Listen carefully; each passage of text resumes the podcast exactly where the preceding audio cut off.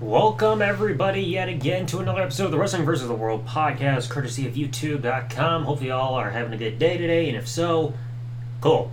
So, this topic I've been wanting to cover for a while because this man has been brought up so many times over the years, and that is CM Punk. I don't need to do that kind of impression there for his entrance music, but this man has been away from WWE for over 7 years now. Around the time that I'm recording this, it's been about the 7-year anniversary of when he was served his termination papers. And so many people over the years have constantly said that he needs to come back to WWE. Is this a work? He needs to come back to WWE, help with the ratings, everything sucks without him, bring back CM Punk, and the CM Punk chants and all that shit. But guess what, folks? He should never come back to WWE. I'm probably going to be on this firm belief till the day I die that he should never return at all. Now, I'm not going to come on here and say, oh, fuck CM Punk, he's a quitter, or any of that shit. I don't mind CM Punk at all. You know, I found him to have some of the best matches in WWE, like his matches with Daniel Bryan and John Cena and all of them. And he's had some of the best promos that you can hear as well. But the thing is, he should not return, mainly because there's no reason for him to return, especially after you look at what caused him to depart the company. We all know, like I said, it's been 7 years. It's been 7.5 years-ish since he last was seen on TV, and been a little over 7 years since he was officially served his termination papers on his wedding day. If you listen back to the podcast that he did with Colt Cabana, he listed all of his reasons for leaving, like problems with creative, pay issues, stuff with the network and not like giving an answer as to how he's going to be compensated for pay-per-views and everything like that. His health, having to work with Ryback all the time, constantly losing the part-time guys and still being there the next day, not being given the main event of WrestleMania. It's like you listen to all this stuff and you think to yourself, well, all the reasons he had to leave, they definitely did not really give him a reason to stay as a like kind of a counterbalance to the negatives or anything like that. Like, yeah, he worked with some of the big names. Like, look at the last, let's say, 2 years, okay? By the beginning of 2012, he was WWE champion early in his 434-day title reign. He had the big match. He had some matches, but like it was more of storyline stuff with John Laurinaitis. Then came the stuff with Chris Jericho, some great, amazing matches at WrestleMania and Extreme Rules. Props to those matches, by the way. Then he started doing stuff with Daniel Bryan. Those were amazing matches, especially Over the Limit, even with the controversial finish. They brought in AJ Lee in there. It's kind of like a love triangle type of thing. They brought in Kane as well to kind of spice things up a little bit, which was a little odd. They turned him heel. He's constantly going off about wanting respect. Show me some respect. Respect me. And all that shit. Like, that got a little old. But it's like he retains the championship in triple threats for SummerSlam and Survivor Series. He ends Ryback's undefeated streak. He was supposed to face Ryback at the TLC pay-per-view, but he suffered a knee injury, so they had to delay that by a few weeks. And that's also another thing, constantly bringing him back before he was personally ready to return, whether it be because of injuries or because he's burned out. He had the feud with The Rock, lost his title, lost the rematch, had the best match at WrestleMania 29 against The Undertaker.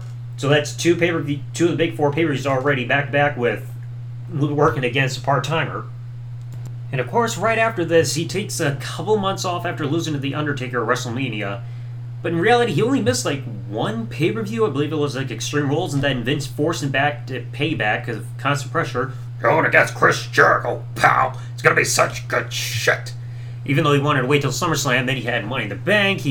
Paul Heyman turned on him, had the amazing match with Brock, no holds barred at SummerSlam, but 3 pay-per-views of the make 4 of the year for 2013. He loses a part-time guys, then he's back the next day. And it's like, great, where do I go from here? Like, how does he really get elevated?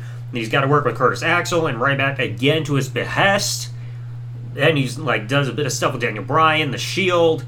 And then Royal Rumble comes, and he's feeling like shit. He gets concussed, and then he's gone from the company because he went home, and then they fired him on his wedding day.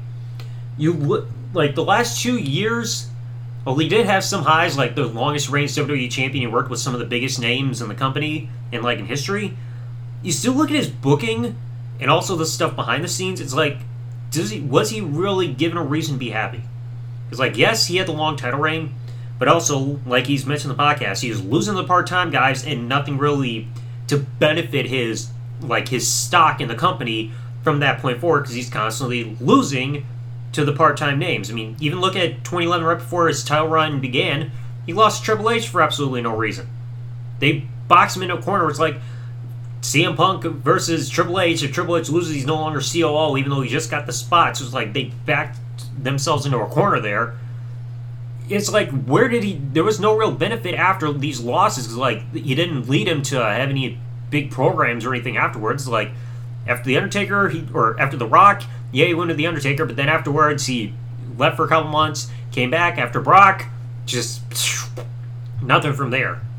It's like, he's supposed to face Triple H at WrestleMania. He didn't like that. Like, the only thing he really needed left, kind of like as his bucket list, was the main event of WrestleMania. It's all he really looked forward to.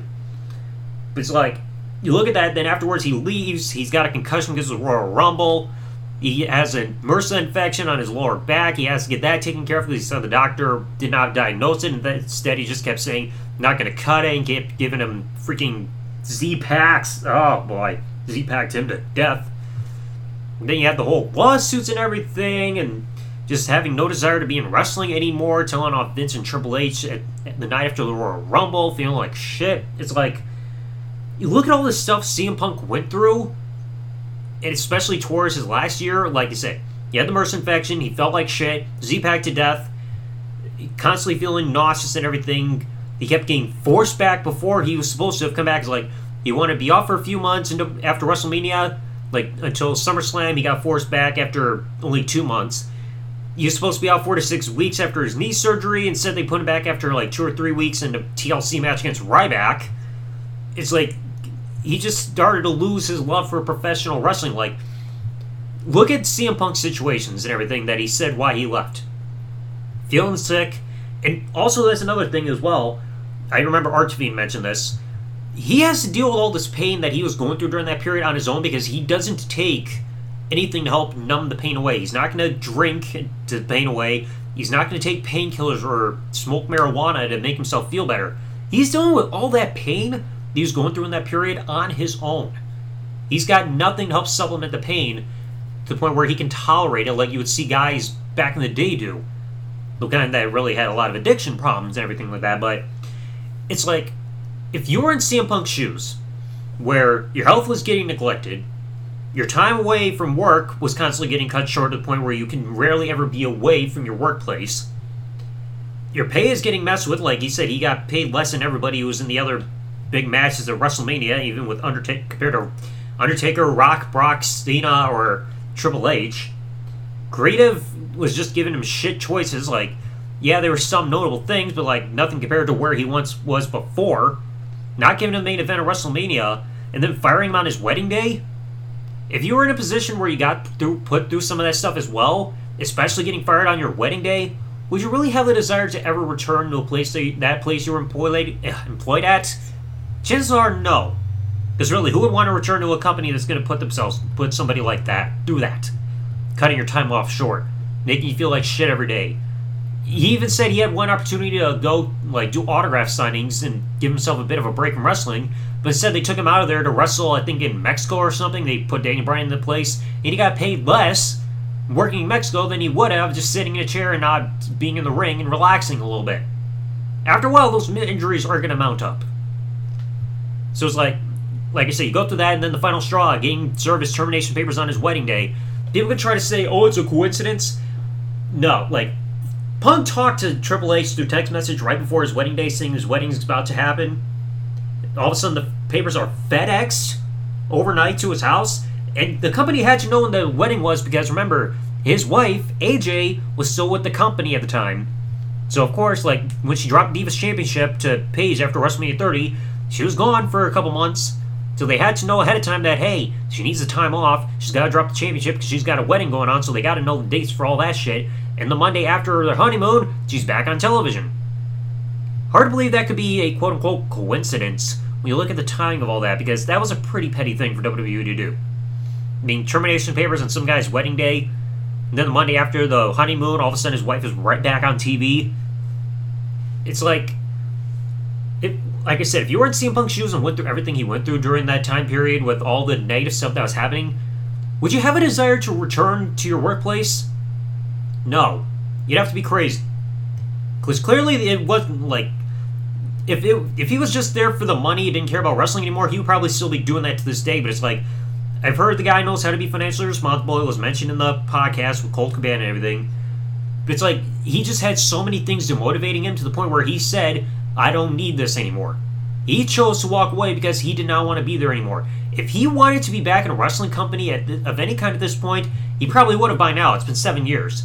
It's like, if he wants to return to a wrestling company, I would say return to anybody other than WWE.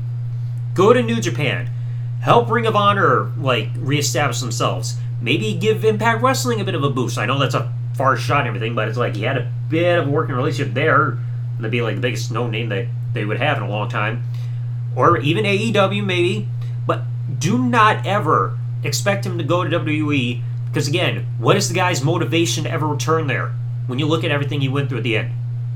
I don't care what stupid news sites say things. I don't care what clickbait videos people can't shut their fucking mouths about on this website. He does not need to return.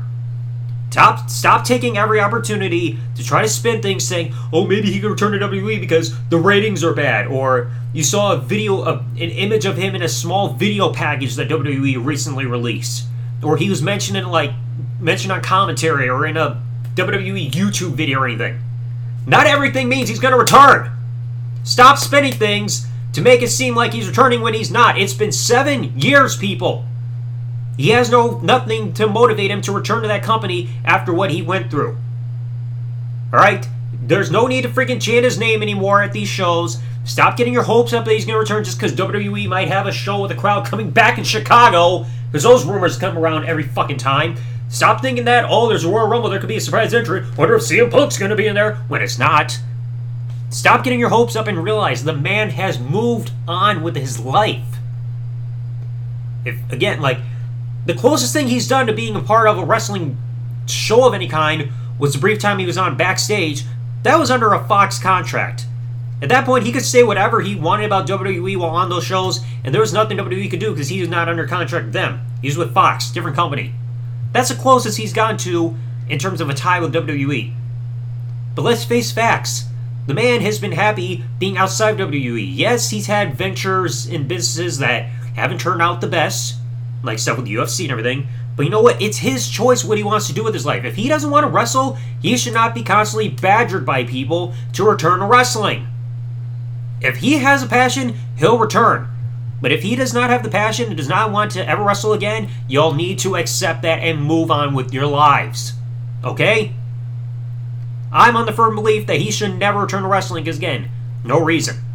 He's got nothing driving the itch to ever put his boots back on and his tights and get back in that ring and be best in the world or anything like that.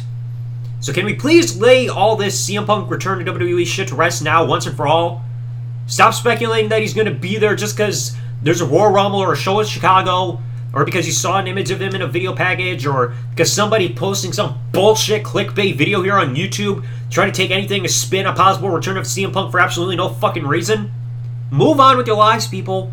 Except the fact that the man wants nothing to do with the company, and he's moved on with his life, and y'all need to do the same. Alright, it's healthy to move on with your lives, especially when it comes to a guy who's been away from a company for 7 years and does not want anything to do with them anymore. Move on, please. So anyway, let me know your thoughts in the comment section below of this episode of the podcast. This, like I said, this shit needs to end. 7 years. Alright, there are plenty of other people you can watch. If nobody in WWE is intriguing you, watch something else. There's other wrestling companies to watch, other things to watch on TV or on social media.